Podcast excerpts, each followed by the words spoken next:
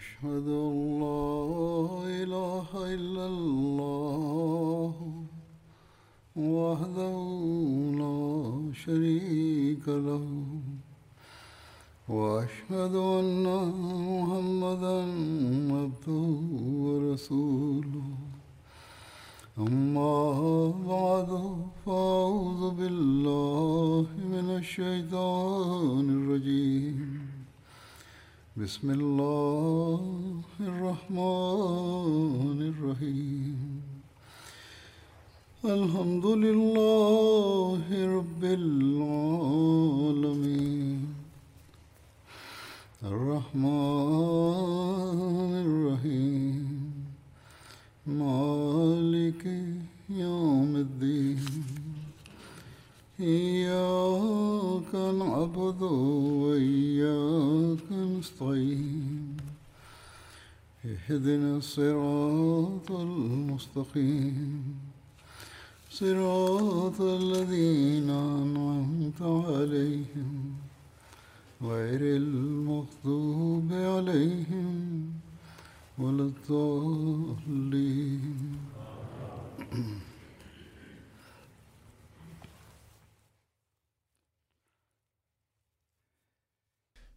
After reciting the Tashahhud, Ta'awudh, and Surah Al Fatiha, Hazrat Khalifatul Masih V, may Allah be His helper, stated Mention of the battles during the era of Hazrat Abu Bakr, may Allah be pleased with him, was being made. In this regard, I will now mention some details in relation to the conquest of Damascus, which took place in the 13th year after Hijrah, the migration of the Holy Prophet, peace and blessings of Allah be upon him, from Makkah to Medina.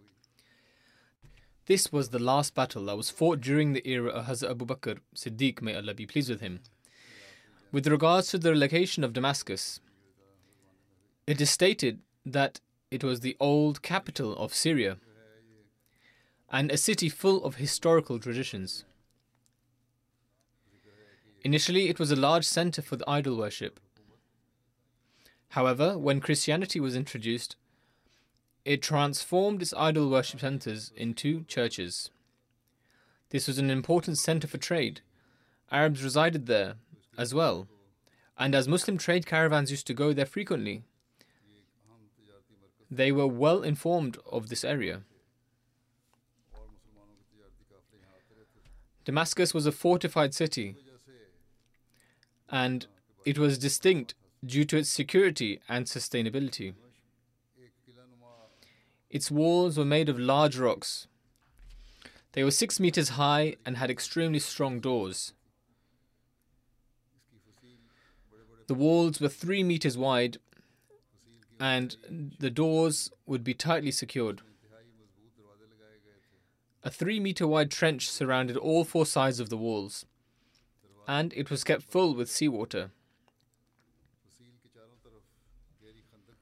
As such, Damascus was considered rather strong and secure, and it was not easy to enter it.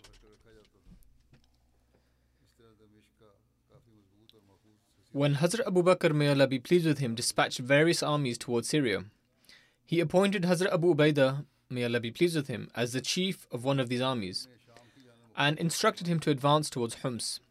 Homs is located near Damascus and is an ancient and large city in Syria.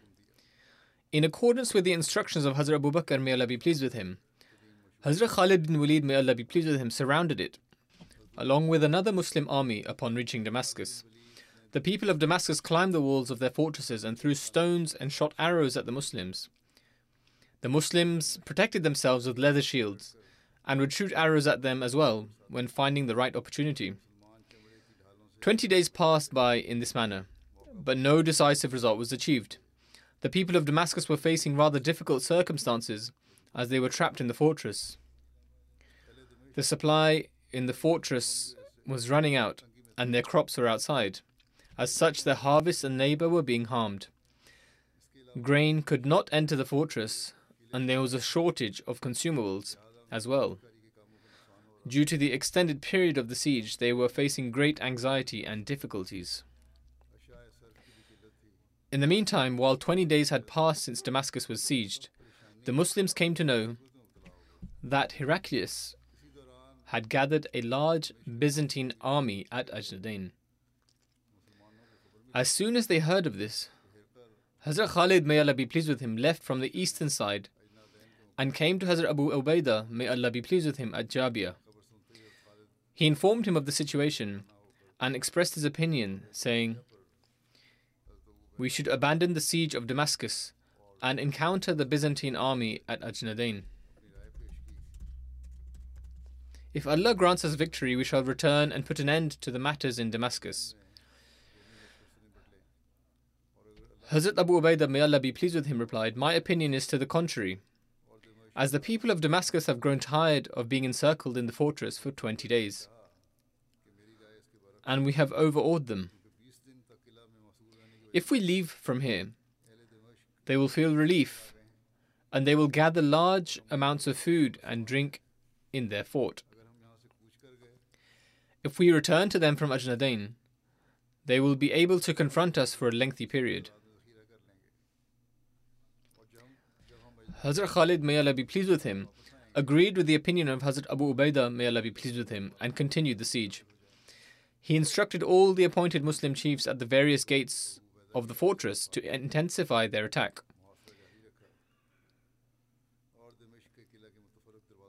Complying with the instructions of Hazrat Khalid, may Allah be pleased with him, the Muslim army started launching ferocious attacks from every side. 21 days had now passed since the siege of Damascus. Whilst encouraging the Muslims to intensify their attacks, Hazrat Khalid, may Allah be pleased with him, personally continued launching ferocious attacks from the eastern side as well. The people of Damascus had now grown extremely tired and were awaiting help from Heraclius.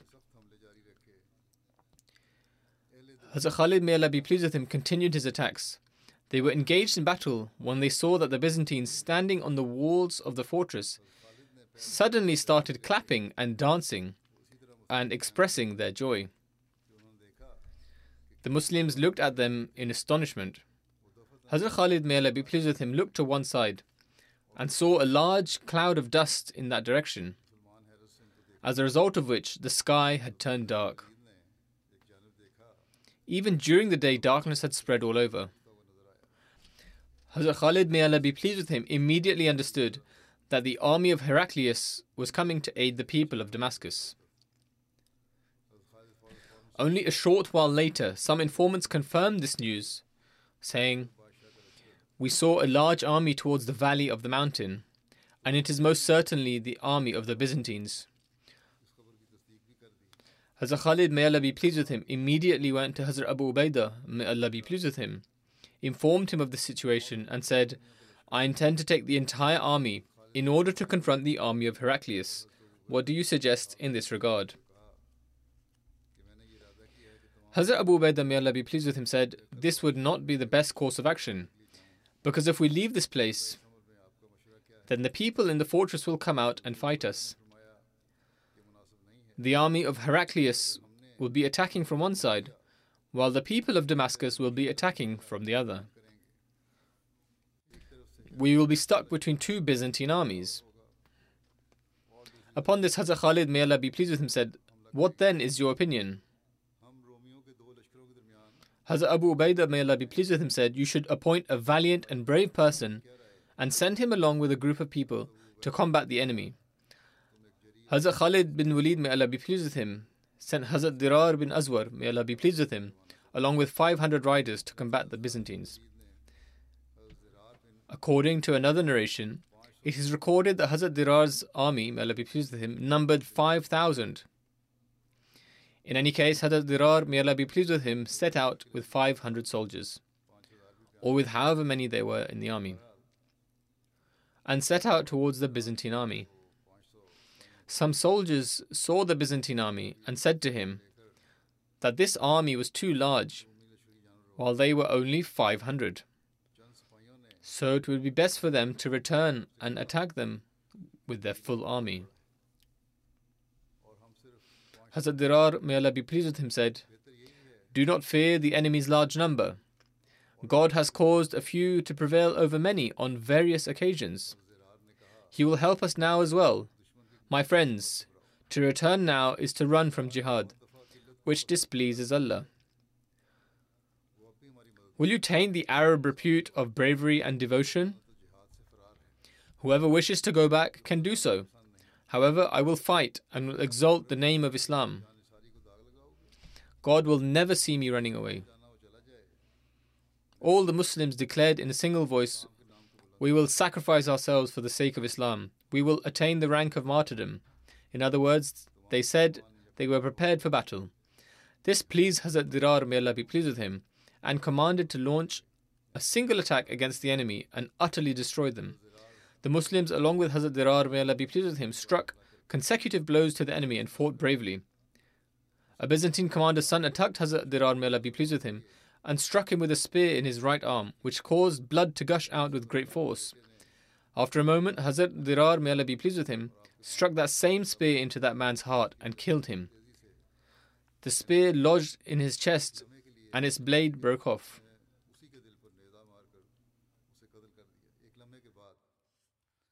When the Byzantine army saw that the spear was broken, they attacked him and imprisoned him, seeing as he had no weapon in his hand. When the companions saw that Hazrat Dirar, may Allah be pleased with him, had been captured, they became very sad and worried. They launched many attacks to release him, but were unable to set him free. When Hazrat Khalid, may Allah be pleased with him, learned of Hazrat Dirar's capture, he became very worried. He gathered information from his compatriots about the Byzantine army and then consulted with Hazrat Abu Ubaidah, may Allah be pleased with him, about waging an attack. Hazrat Abu Ubaidah, may Allah be pleased with him, said that after making the necessary arrangements for the siege on Damascus, he could wage an attack. The commander at the time was Hazrat Abu Ubaidah, may Allah be pleased with him. After tending to the arrangements for the siege, Hazrat Khalid, may Allah be pleased with him, set out with his compatriots and went after the army. He advised them, As soon as you encounter the enemy, wage a sudden attack. If they have not already killed Dirar, then perhaps we may be able to free him. And if they have martyred Dirar, then by God, we will take full retribution from them. However, I am hopeful that Allah will not cause us grief on account of Dirar. At the same time, Hazrat Khalid, may Allah be pleased with him, saw a rider on a red, strong horse holding a long, shining spear. The soldier's demeanor exhibited bravery, intelligence, and expertise in warfare. The soldier was wearing clothes over their armor. Their entire body, including their face, was covered, and they were at the front of the army. Hazrat Khalid, may Allah be pleased with him, wished to know who this rider was. He said, By God, this person is extremely fearless and brave. Everyone is following behind this person. When the Muslim army approached the enemy ranks, this soldier was seen attacking the Byzantines, just as an eagle preys on birds. A single attack by this soldier caused the opposing army to panic. The number of those killed was piling up, and the soldier continued to progress until they reached the middle of the opposing army. Having already put their life in danger, they turned and ripped through the enemy army, getting deeper into their ranks. Whoever came in this soldier's way was annihilated. Some thought that this person was Hazrat Khalid, may Allah be pleased with him. Rafi asked Hazrat Khalid, may Allah be pleased with him, in astonishment, Who is this person? Hazrat Khalid, may Allah be pleased with him, said, I do not know. I myself am astonished, wondering who this person is. Hazrat Khalid, may Allah be pleased with him, was standing at the front of the army when the same soldier emerged from the Byzantine ranks. None of the Byzantine soldiers were standing up to the soldier who had been fighting in the middle of the Byzantines by themselves. During this time, Hazrat Khalid, may Allah be pleased with him, attacked and extracted this soldier from the middle of the Byzantines, and this person was returned to the Muslim ranks. Hazrat Khalid, may Allah be pleased with him, said to that soldier, You have let your anger out against the enemy. Tell me, who are you? The rider did not say anything and prepared for battle once again. Hazrat Khalid, may Allah be pleased with him, said, O servant of God, you have worried me and all the Muslims. You are so reckless. Who are you? Upon Hazrat Khalid's insistence, the rider replied, I have not refused on account of disobedience. I am not responding due to being disobedient. Rather, I am ashamed because I am not a man. In fact, I am a woman. Women also displayed such examples of bravery. The pain in my heart has led me here. Hazrat Khalid, may Allah be pleased with him, asked, Which woman are you? She replied, I am Dirar's sister, Khawla bint Azwar. When I learned of my brother's capture, I did what you just witnessed. Upon hearing this, Hazrat Khalid, may Allah be pleased with him, said, We should all launch a united attack. I trust that Allah will free Dirar from imprisonment. Hazrat Khawla said, I will also remain at the forefront of the attack. Hazrat Khalid then waged a fierce attack. The Byzantines lost their footing and their army scattered. Hazrat Rafi displayed exemplary feats of bravery. The Muslims prepared for another fierce attack when suddenly some riders from the disbelieving army rushed to ask for security. Hazrat Khalid, may Allah be pleased with him, said, Grant them security. And he further said, Bring them to me. Then Hazrat Khalid, may Allah be pleased with him, asked them, Who are you people? They said, We are from the Byzantine army and hail from Homs. We wish to form a treaty. Hazrat Khalid, may Allah be pleased with him, said, A treaty will be formed upon returning to Homs. We cannot form a treaty beforehand while we are here. However, you are secure. When Allah makes a decision and we will be victorious here, then we will go there and discuss. Tell me, do you know anything about one of our brave men who was imprisoned for killing your leader's son? They said, Perhaps you are asking about the one who was unclothed and killed many of our men, including our leader's son. Hazrat Khalid said, Yes, he is the one. They said, When he was captured and taken to Wardan, we sent him to Homs, surrounded by a hundred riders, in order to be taken to the king. Hazrat Khalid, may Allah be pleased with him, was very pleased to hear this. He called Hazrat Rafi, may Allah be pleased with him, and said, You know directions well. Take whatever soldiers you like and free Hazrat Dirar, may Allah be pleased with him, before reaching Homs, so that you may be rewarded by your Lord. Hazrat Rafi, may Allah be pleased with him, selected a hundred soldiers and was just about to leave when Hazrat Khawla, may Allah be pleased with her, implored Hazrat Khalid, may Allah be pleased with him, for permission to accompany them. And thus everyone set out for Homs under the leadership of Hazrat Rafi. Hazrat Rafi, may Allah be pleased with him, went at a swift pace, and upon reaching a certain place, he said to those accompanying him, Rejoice, the enemy has not yet advanced. And then he hid one of his battalions there. It was while they were in this state that they saw dust rising. Hazrat Rafi, may Allah be pleased with him, ordered the Muslims to remain vigilant. The Muslims were ready as the Byzantines arrived. Hazrat Dirar, may Allah be pleased with him, was in their custody and was reciting poetry in a pain stricken tone, saying, O captors, relay to my people and Khawla that I have been captured and I am bound in shackles.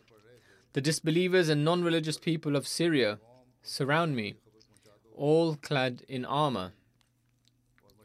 O my heart, die of grief and sorrow and O tears of youth, flow down my cheek. This is the meaning of the poetry he was reciting. Hazrat Khawla, may Allah be pleased with her, loudly proclaimed, Your prayer has been answered. Allah's help has arrived.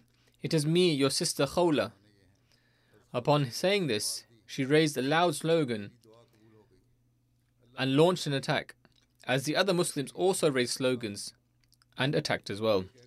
The Muslims overcame that battalion and all were killed.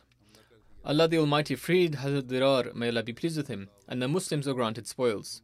Hazrat Khawla, may Allah be pleased with her, untied the ropes binding her brother and greeted him. Hazrat Dirar, may Allah be pleased with him, commended his sister and welcomed her. He took hold of a long spear and got on a horse and thanked God. As this happiness unfolded here, Hazrat Khalid, may Allah be pleased with him, waged a fierce attack against Wardan in Damascus and defeated him. The people there fled and the Muslims followed them. There they met Hazrat Dirar, may Allah be pleased with him, and the other Muslims. They sent news of their victory to Hazrat Abu Ubaidah, may Allah be pleased with him. It was at this point that the Muslims became certain they would gain victory in Damascus. At the same time, the Muslim army was staying in Damascus, and the siege of its fortress continued. When Hazrat Abbad bin Sa'id, may Allah be pleased with him, came to Hazrat Khalid, may Allah be pleased with him, from Busra. He informed him that a Byzantine army numbering 90,000 had gathered in Ajnadain. Hazrat Khalid, may Allah be pleased with him, consulted with Hazrat Abu Ubaidah, may Allah be pleased with him, who said, Our army is scattered around various parts of Syria. Write a letter to them all, telling them to meet us in Ajnadain. We will also abandon our siege in Damascus and set out towards Ajnadain.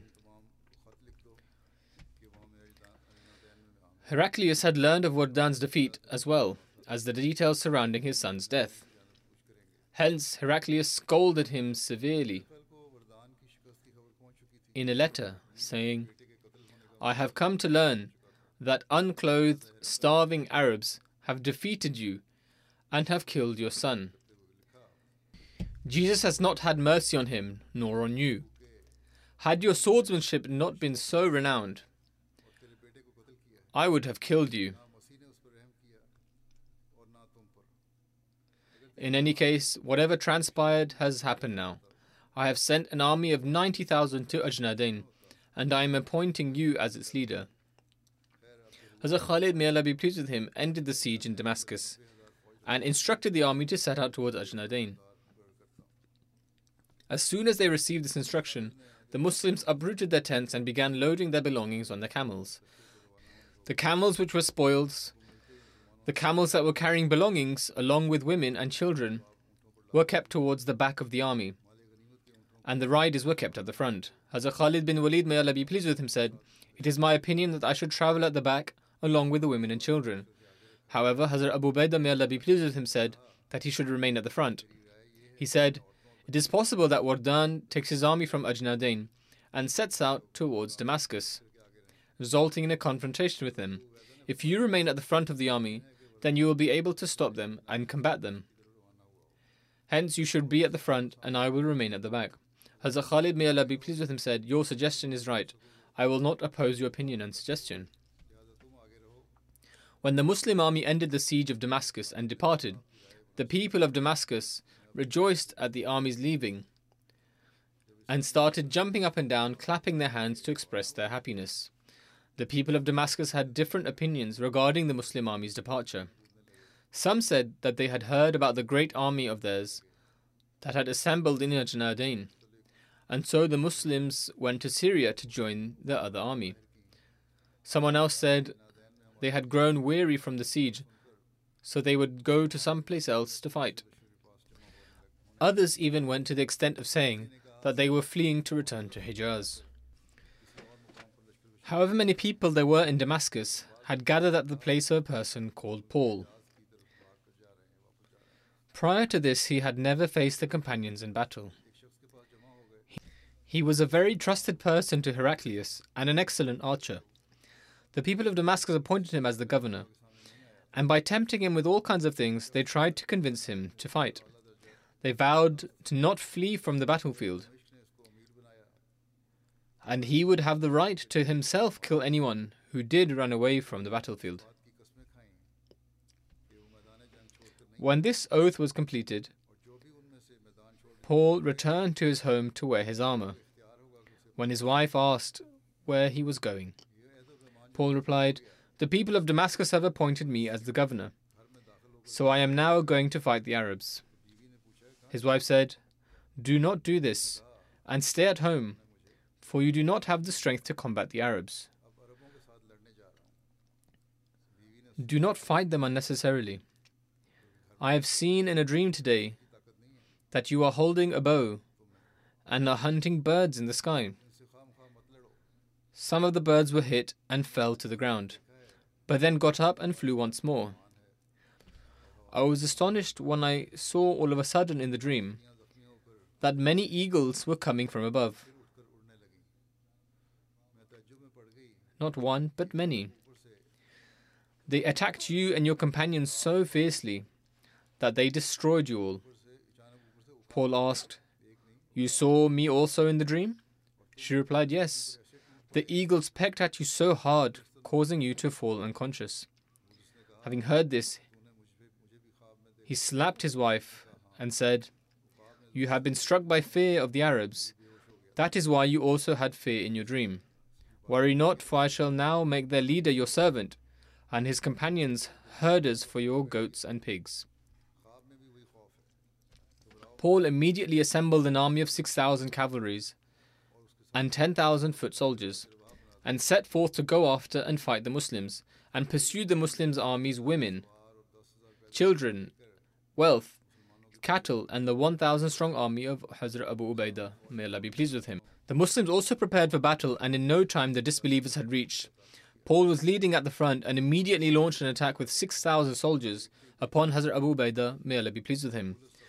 Paul's brother, Peter, was advancing with the infantry towards the women and made his way back to Damascus, having captured some of the women. Having reached the place, he stayed there waiting for his brother. Hazrat Abu Ubaidah, may Allah be pleased with him, deeming this a catastrophe, said that the view of Hazrat Khalid, may Allah be pleased with him, was correct, that he remained behind the army. Where the women and children were weeping, there was also an army of 1,000 fighting valiantly. Paul launched attack after attack upon Hazrat Abu Ubaidah, may Allah be pleased with him, and he himself may have also taken part in the combat. Hazrat Sahal, may Allah be pleased with him, swiftly reached Hazrat Khalid, may Allah be pleased with him, on horse, and informed him of the whole situation.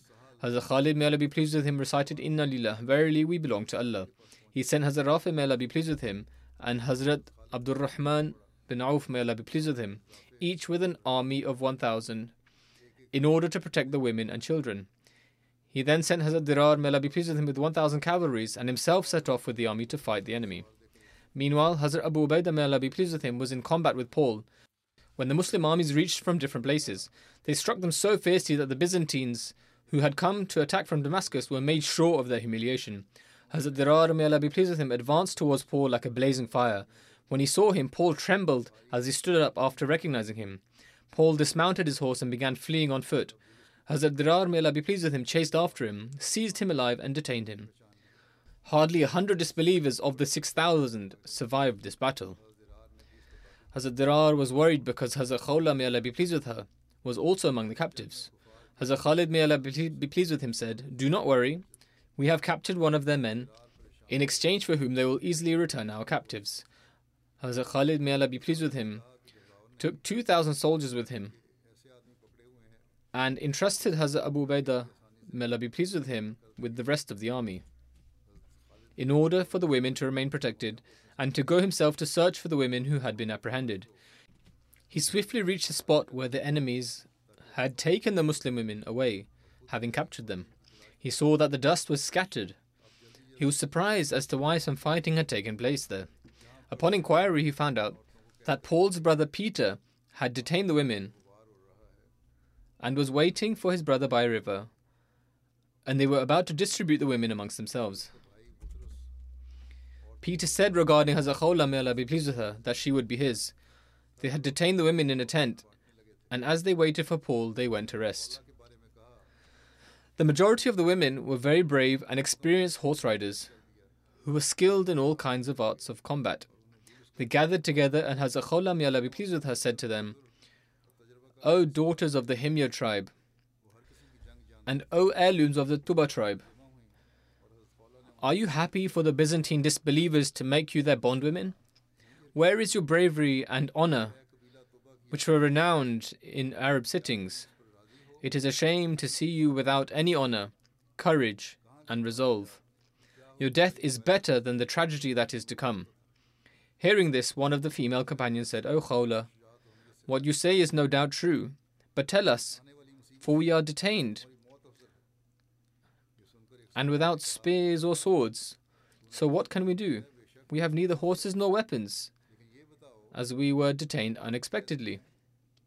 Hazrat Khawla, may Allah be pleased with her, then said, Be vigilant. The ten poles are here. We should take these and attack these wretched people.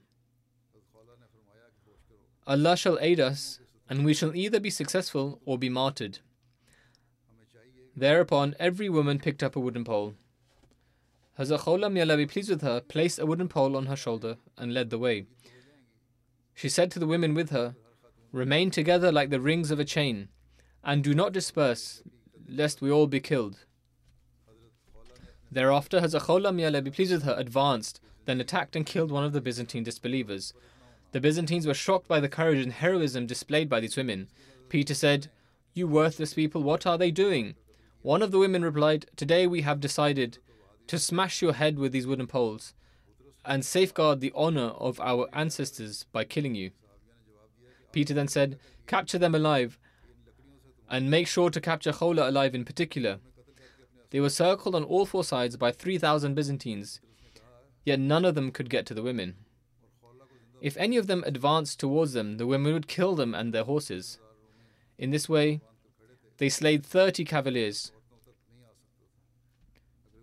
Seeing this, Peter became enraged and dismounted his horse. He attacked with his cohorts, with sword in hand. Yet the women gathered in one place and faced them all, with none of them able to approach. Peter said to Hazrat Khawla, may Allah be pleased with her, O Khawla, have mercy on your soul. I value you and have a lot of feelings in my heart for you. Do you not wish for a royal like me to be your master and for all my property to be yours too? Hazrat may Allah be pleased with her, answered, O wretched infidel, by God, if I had my way, I would break your head right now with this wooden pole. By Allah, I wouldn't even wish for you to herd my goats and camels, let alone claim to be my equal. Upon this, Peter ordered his army to kill them all. The army was preparing to launch another attack, and it was during the initial attack that the Muslims, led by Hazrat Khalid bin Walid, may Allah be pleased with him, reached.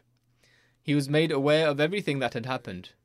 The Muslims were so pleased to hear of the courage and fighting of the women and the entire army surrounded the disbelievers, attacking them together.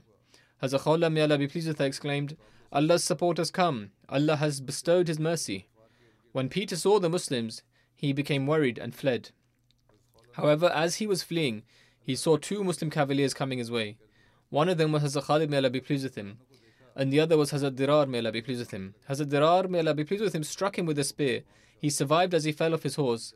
Hazrat Dirar, may Allah be pleased with him, struck him a second time and he was slain. The Muslims killed many of the Byzantines, and the ones who survived fled to Damascus.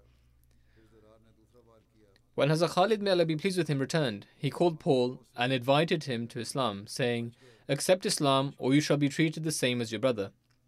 Paul asked what had happened to his brother. Hazrat Khalid, may Allah be pleased with him, replied, He was killed. Seeing the outcome of his brother, Paul said, There is no more pleasure in life. Let me join my brother. Hence, he too was killed. In any case, the Muslims gathered in Ajnadain. The details thereof have already been mentioned. The second siege of Damascus was then underway, for they had to abandon the first one. It is written in relation to the second siege of Damascus that after the victory at Ajnadain, Hazrat Khalid, may Allah be pleased with him, ordered the Muslim army to move towards Damascus. News of the defeat at Ajnadain had already reached the people of Damascus. But when they heard that the Muslim army was approaching Damascus once again, they became very alarmed. Those living in the outskirts of Damascus fled to take refuge in the fortress, and they collected a large amount of grain and other goods, so that their stock would not run out quickly in the case of a prolonged siege by the Muslim army.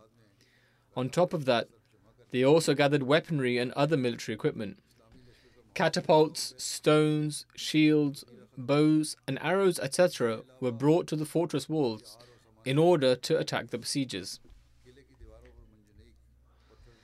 The Muslim army had set up camp near Damascus, and after advancing forward, they surrounded the fortress. Hazrat Khalid, may Allah be pleased with him, had appointed commanders, along with their armies, at every gate of Damascus. At the time, Thomas was the governor of Damascus. The chieftains, leaders, and learned people of Damascus advised Thomas that they did not have the strength to face the Muslim army. Therefore, he should either seek support from Heraclius or to make a peace treaty, i.e., give them what they demand in order to save our lives. Thereupon, Thomas said out of arrogance and pride, The Arabs have no significance in my eyes. I am the son in law of Heraclius and an expert in battle. Whilst I am here, the Muslims shall not have the courage to even step foot into the city. Having heard this, the chieftains understood that he was reassuring them that a large army from Heraclius would soon come to help them. Thomas ordered for the Muslims to be attacked ferociously from all sides. Many Muslims were injured or martyred during these attacks. Hazrat Aban bin Sa'id, may Allah be pleased with him, was hit by a poison arrow. After removing the arrow, he wrapped the wound with his turban. But after a little while, the poison had spread to all his body, and he fell unconscious. He shortly after attained martyrdom. Hazrat Aban's nikah, that is marriage ceremony, with Hazrat Umm Aban, may Allah be pleased with her, took place during the conquest of Ajnadain. And the mehndi, like the henna applied during the preparations for weddings, still remained on his hands, and the perfume in his hair. That is to say that the wedding only recently, very recently, took place. Hazrat Umm Aban, may Allah be pleased with her, is counted among those Arab women who were at the forefront of performing jihad. When news reached her of her husband's demise, she came running and stumbling. Having found her husband's body, she stood displaying complete patience and forbearance. She did not even for a moment utter anything out of ingratitude, and she recited some couplets upon the parting of her husband. Hazrat Khalid bin Walid, may Allah be pleased with him, led his funeral prayer. After the burial, Hazrat Umm Aban, may Allah be pleased with her, went to her tent with firm resolution and determination. She had a weapon in hand, and a cloth was tied around her face when she reached the Thomas Gate, where her husband had been martyred. A fierce battle was underway at the Thomas Gate. Hazrat Umm Aban, may Allah be pleased with her, joined the Muslims and fought valiantly, killing many Byzantines with her arrows. In the end, during the battle, she had the opportunity to take aim at the guard of Thomas, who was holding the great cross. This cross was made of gold and was laden with valuable gems. The one holding the great cross would encourage the Byzantines to fight and pray for success by means of the cross. As soon as the arrow of Hazrat Umm Aban, may Allah be pleased with her, struck him, the cross fell down and came into the hands of the Muslims. When Thomas witnessed the Muslims in possession of the cross, he went down with his companions to retrieve it, and they opened the gate to fight the Muslims. In the meantime, the Byzantines were ferociously attacking from the top of the fortress. During this time, Hazrat Umm Aban, may Allah be pleased with her, saw her opportunity to aim at the eye of Thomas and shot her arrow, blinding him in that eye permanently. Thereupon, Thomas and his cohorts were forced to retreat, and they closed the gate behind them as they entered. Witnessing the state of Thomas, the people of Damascus said, This is why we said that we do not have the power to face the Muslims we should try to make a peace treaty with the Muslims in some way.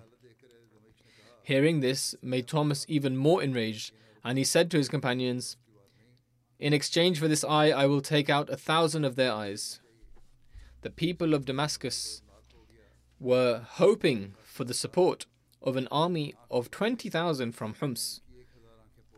But the Muslims had already planned to send a battalion of the army on the path to Damascus and thereby halt the army coming from Homs there and then. The Muslims had been continuing their robust siege of Damascus. The enemies were greatly worried by the onslaughts, arrows, and catapults.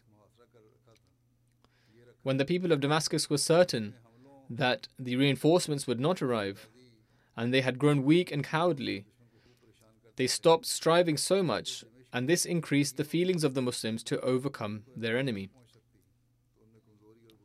The people of Damascus believed that the Muslims would be unable to bear the difficulties of the prolonged siege in the intense cold. But the Muslims, in fact, braved the circumstances with utmost valor. The Muslims utilized the empty land surrounding Damascus to rest. According to the weekly schedule, the battalions at the battlefront would come and rest. And when they would leave, another battalion would come to rest. Furthermore, there would be a battalion assigned to overlook and support the battalions fighting at the appointed gates. In this way, keeping control over even the longest of sieges was made easier. However, the Muslims did not just settle for that. They continued to carry out investigations in the battlefield and deploy military tactics in order to break through the organized hurdles placed by the enemy. Thus, with the continued and organized barriers in place, Hazrat Khalid bin Walid, may Allah be pleased with him, was successful in picking a suitable place where it was possible to penetrate Damascus.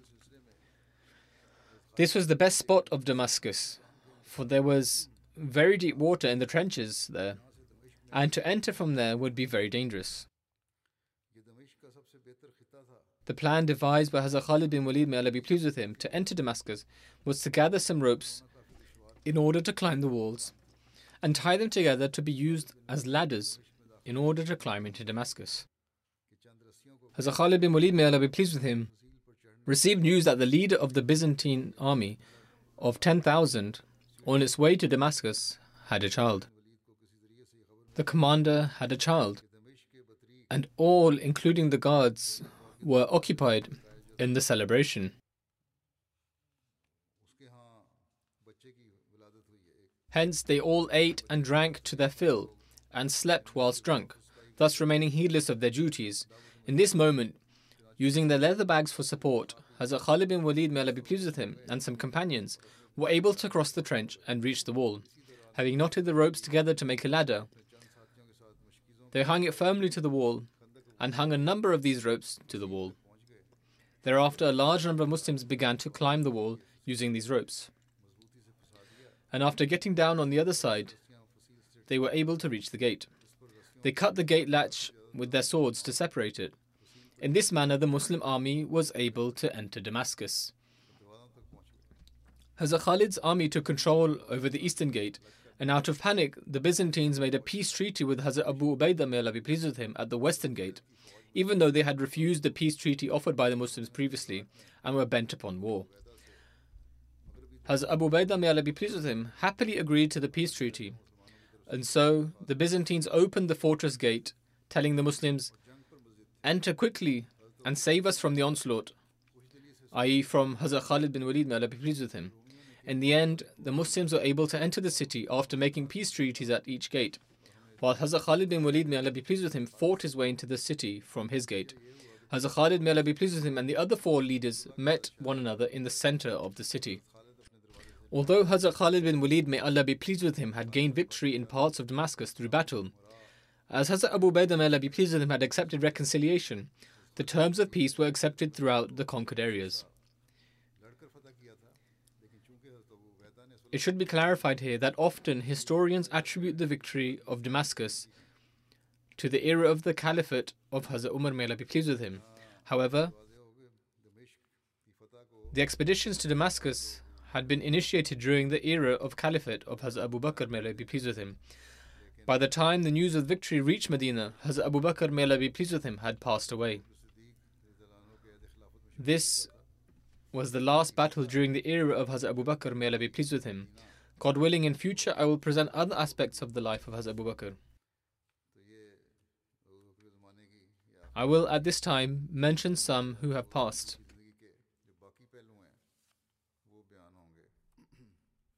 The first is respected Umar Abu Arqub Sahib, who was the Sadr, the local president of the Ahmadiyya Muslim community in southern Palestine. He passed away on the 15th of August at the age of 70. Surely to Allah we belong and to Him we shall return. Umar Abu Arqub Sahib was first introduced to Ahmadiyyat in 2010 through watching MTA Al Arabiya.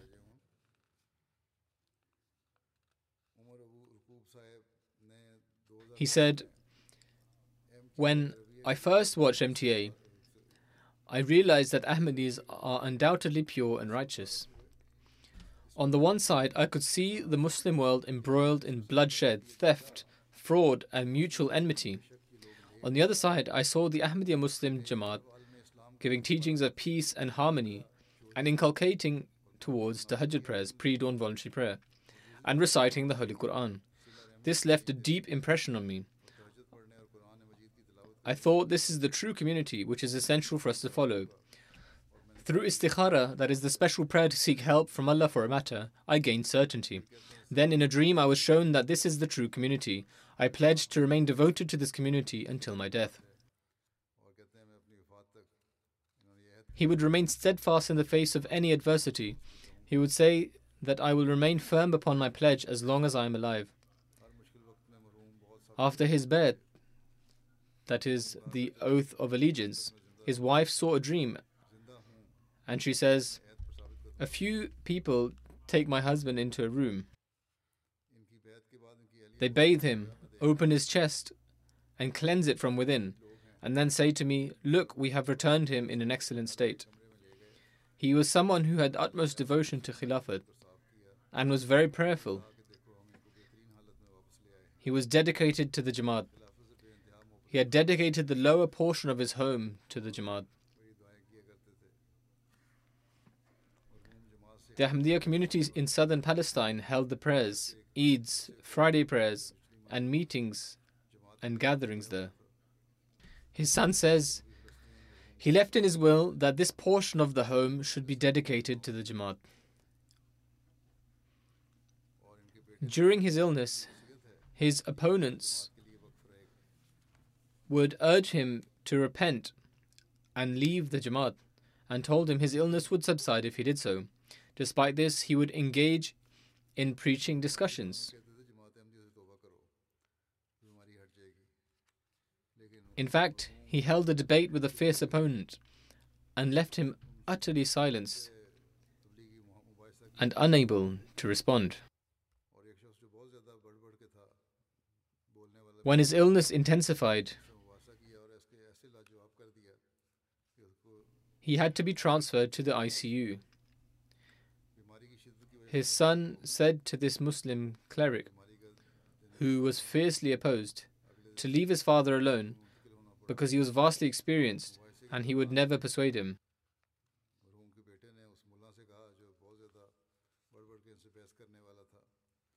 His son says that on his deathbed, his father advised them to not be saddened on his death. Then he recited the words of Hazrat Bilal, may Allah be pleased with him, that غدا سألقى الأحبة محمدا وصحبه That is, tomorrow I will meet with my beloved Muhammad, may the peace and blessings of Allah be upon him, and his companions. The departed was someone who was adored by all and possessed a beautiful personality. He leaves behind his wife, three sons, and four daughters. May Allah enable for his children who are not Ahmadi to also accept Ahmadiyyat. May Allah elevate the rank of the departed and confer him with his mercy and forgiveness. The next mention is of Sheikh Nasir Ahmed of Mithi Tharparkar, who recently passed at the age of 93. Inna lillahi wa inna ilayhi raji'un. Surely to Allah we belong, and to Him we shall return. He accepted Ahmadiyyat in 1969. He was a passionate preacher who held immense honor for his faith. His prominent qualities included that he was fearless, punctual in his five daily prayers, hospitable, and had deep devotion to Khilafat. He had the blessing of bringing into the fold of Ahmadiyyat many people from Mithi and surrounding areas. The first mosque built in Mithi was constructed on an area that he had given. He had, the, he had to face staunch opposition from his family, kinsfolk, and community. When getting his daughter married, his community exerted huge pressure to try and prevent him from marrying outside of his community amongst Ahmadis. He was boycotted and they did not attend the wedding. Despite this fierce opposition, with the grace of Allah, all his daughters married in Ahmadi households. He gave special emphasis to the good upbringing of his children. He would ensure they read the Holy Quran and were punctual in offering the prayers. The women in his family, who previously dressed in Hindu traditional attire, they soon wore the burqa. Once Hazrat Khalifatul Masih IV, may Allah have mercy on him, said some words of praise regarding him and said, If we produce one Nasir in every center, we will certainly find success. He leaves behind two sons and four daughters.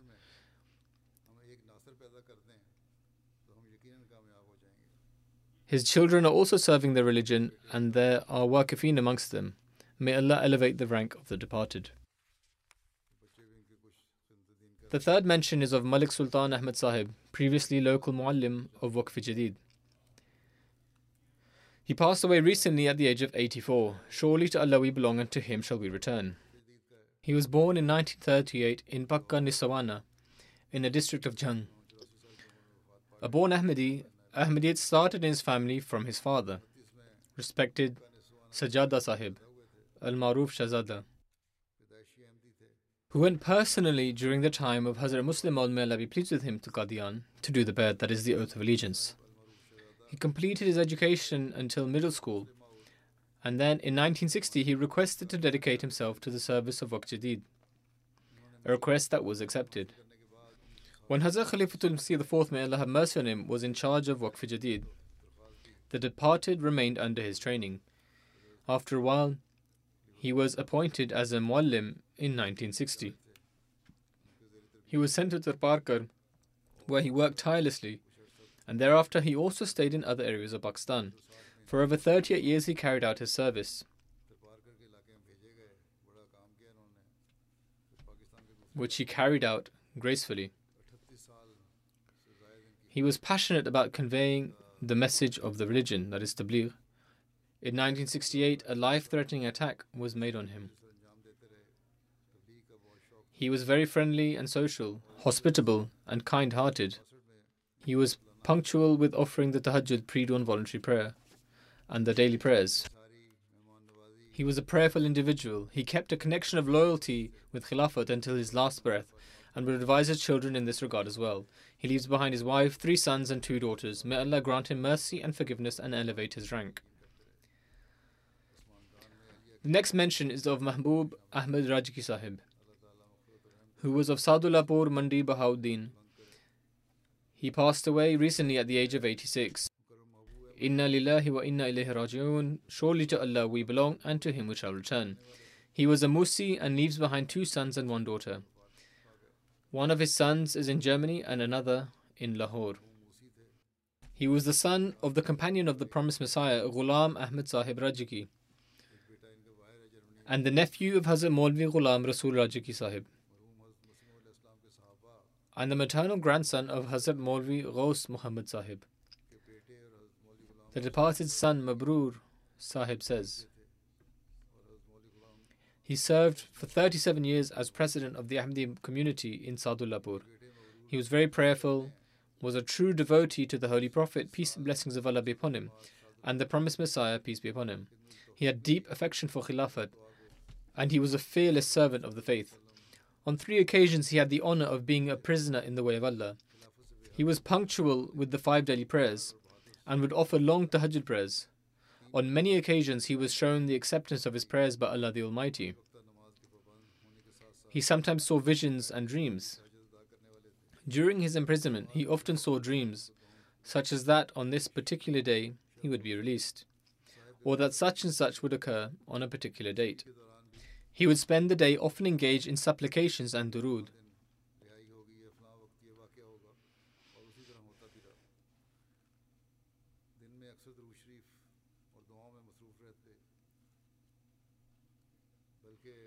Someone wrote that once he came for the Fajr prayer, and when he put his hand on him, he had a high fever.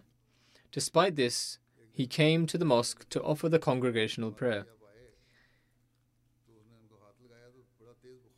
He regularly watched MTA and was devoted to Khilafat, such that he would listen to it loudly. Even if he couldn't understand, he would sit in front of the TV during the sermon and made his best efforts to listen to it. Many non Ahmadis came after he passed away. Even before, non Ahmadis regularly come to meet him, as they had trust in him and would request him for prayers. After he passed, many came to offer their condolences. They would say, had he not been an Ahmadi, thousands would have been his followers.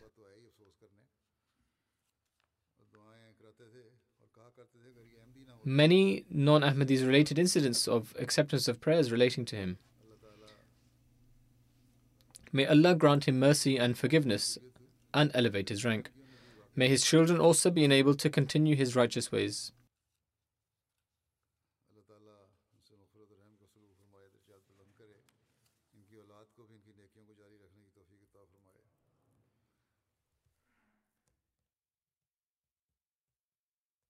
I will, God willing, lead these funerals after the Friday prayers.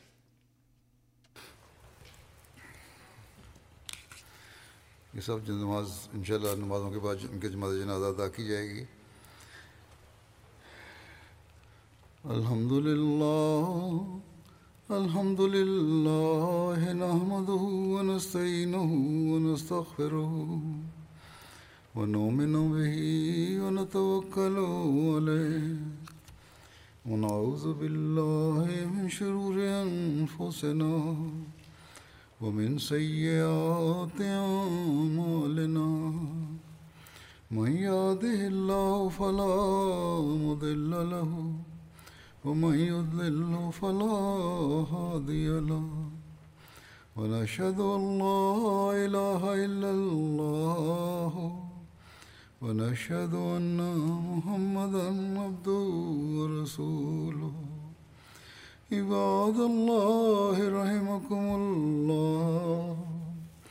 إن الله يأمر بالعدل والإحسان وإيتاء ذي القربى وينهى عن الفحشاء والمنكر والبغي يعظكم لعلكم تذكرون. اذكروا الله يذكركم وادعوه يستجب لكم ولذكر الله أكبر.